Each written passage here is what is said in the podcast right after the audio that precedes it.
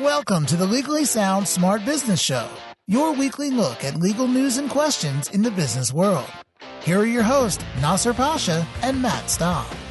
All right, welcome to our podcast where we cover business in the news and answer some of our some of your business legal questions that you, the listener, can send in to ask at legallysoundsmartbusiness.com. My name is Nasser Pasha. My name is Matt Staub, and we do answer some of our questions as well. I heard what you're going with that intro. Nice.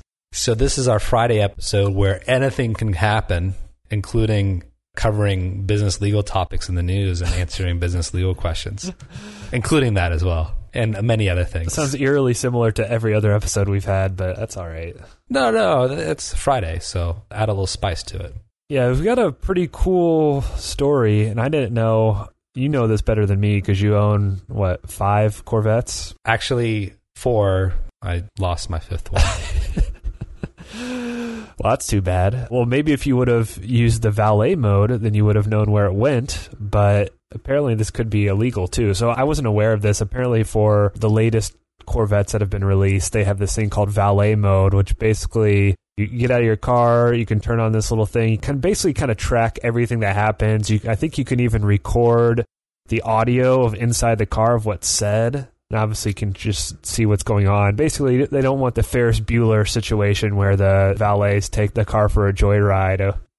So that's valet mode, but apparently looks like this could be illegal because you can't record video without the consent of both parties involved in some states. I think there's 11 states, right? Yeah, 11 states in which both parties need to consent. So obviously you're going to consent as the car owner, but are the valet drivers going to consent? I don't know. Maybe they will. Maybe they won't. But the problem is they need to. And so I'm just wondering, like, if you're in a two-party consent state like California, if you're close to the border, you know, you can just valet to another place. But then why would they do that? With the Corvette, you can get there pretty quick. How long are the valet drives that you're thinking of? I'm just trying to imagine how different Ferris Bueller's Day Off would be in the event they had this valet device. It is pretty interesting, though. I mean, I obviously understand the law that you need to have both parties to consent, but at the same time, you know, this is a car that you own, or at least presumably you're leasing. You have some sort of ownership on it. It's your private car. You should have a little bit of a right to record what's going on to see if somebody's. I mean, I guess when you walk into What's the difference between this and a store that's recording video of customers that are walking in and out? People aren't consenting to that. Or maybe they are implicitly. I don't know. Well, yeah, for some reason, audio is treated differently. Video is one thing because you may be in public, but then audio, if you're having a private conversation, for whatever reason, the law treats a little bit differently because there's a little bit more expectation of privacy. And so when you are recording inside your store or whatever, you do have to have proper notices. But you know, not all states are like that. I mean, like you said, it's only ten states, I believe, and Texas and New York, for example, are classically one-party consent states. And I understand what that means is that one party of the conversation. So that means that you can't eavesdrop or wiretap as a third party unless one of those two people or more that are speaking knows that you're recording them. So, for example, if you park your Corvette in valet and you turn on this service, you have to actually sit in the car with them and let them park the car because then you're one of the parties and you are aware of the actual recording. Yeah. That's one way to get around it. Well, that's basically GM's. They sent letters out to these owners and said, yeah, just ask them, obtain consent from the uh, valet drivers before you you know you turn it on. It's like, well, that kind of defeats the whole purpose, right? Yeah. I guess if once you tell them and if they do, what happens in this situation though? You tell them, "Hey, can you consent to this?" and they say no, and then you're just sitting there like, "Well, this doesn't seem good for my car." exactly. Well, I would just tell them about the device and then hand them the keys because I think by accepting the keys and driving it, they're giving their consent. Don't hold me to that. That's not legal advice. I don't like valeting cars because it's they just drive so recklessly and they just peel out every time and or you hear them squeaking around turns just because they're going so fast. But I get they're supposed to be speed, but you know I didn't used to valet my car until I got to Houston because it seems like you almost have to valet your car. You're looking for parking spaces for half hour. So and what they do is they take a regular parking lot and put cones in front of each space. And so when we first got here, I was like, what are all these cones here? You know, it's all these parking spaces. And I moved the cone and I parked my car. And then this valet guy was like running after me saying I couldn't park my car there. And I was like all confused. And I was like, well, what are all these spaces for? So it's kind of apparently like what you do around here. You know, I've seen you valet your car in San Diego before, so I don't know how much I believe that. The first time ever has been in Houston. Never. Actually, at the University Club, San Diego. That's true. Yeah. Good call. Every single time. I lived in walking distance, but I'd always wait with you while you're waiting for your car. And then you would get in and drive like 10 feet and stop and say, Do you want to ride? Every single time. It was so funny. But I always walk, so I didn't, I didn't mind it. No, not every single time. A couple of times. I was realized like, why didn't I just give you a ride? Yeah. I, I was always close. I don't. I don't think it was every single. I think it was like once or that or something. I was it more than once. I thought it was funny. that is funny though. Uh, All right, did, did we get to our question or uh, was that our question? Is is how often you valet? yeah.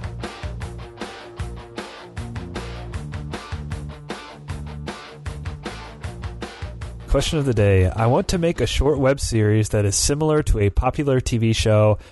How much should I be worried about copyright infringement? Huh. Copyright infringement. Wonder what kind of show he plans on making. Yeah, I mean, it's like the majority of these questions. It's, you know, we don't get all the facts. We don't know. I just kind of thought in my mind when I read it's a parody type show. Or maybe they're making a reality show that's similar to like Amazing Race or something. I don't know. Yeah. I guess that would still be a parody, possibly. You know, this reminds me. I mean, copyright in show business is always kind of touchy, right? And even in, in music. But how many movies are pretty much exact copies of each other, right? But there's legal standards of what makes a difference, and depending upon how similar, I think you're relating this issue of parody, and so that might be a copyright exception or what's called fair use. And so when it comes to fair use, assuming that they are similar or same, besides the reasons as to what it's for, whether it's for parody or not, but also how substantially similar is it? And these are all very highly fact specific, right? I mean, even when it comes to music, I mean, there's a whole science to it. I mean, how many notes and in what rhythm and how fast or slow these notes are are going to help determine whether there's a copyright infringement. In the same case, when it comes to uh, your, uh, I got distracted because I started thinking about this one potential client that contacted me, and without giving any too much detail, he was definitely crazy because he was talking about this one movie that basically he had about 20, 30 pages outlined for me. And I know I wasn't the attorney he spoke to, where he basically was convinced that this movie was about him and that someone stole his life story and how he drew relations to it and the numerology of it got kind of crazy and I don't know, it's pretty funny. So that's the general point, right? Is how similar actually is it? Yeah. No, well, now I'm thinking about what movie it was. I'll tell you after uh, after the show. Oh, That's looking forward to it's that. confidential. yeah, it's it's similarity. I mean, there's something that's popped up fairly recently with a dispute with Gilligan's Island. Someone is saying there was copyright infringement there, and it's such a tough call on these. I mean, it's how do you tell whether one person's screenplay or script or what have you is infringing on another one that's already existed? Like it's Yeah. it's like a trademark where you can just look and see at the name. It's like, oh, this name is the same or this logo is the same. But uh, let me reread the question. Similar, how much how much should I be worried? I don't know.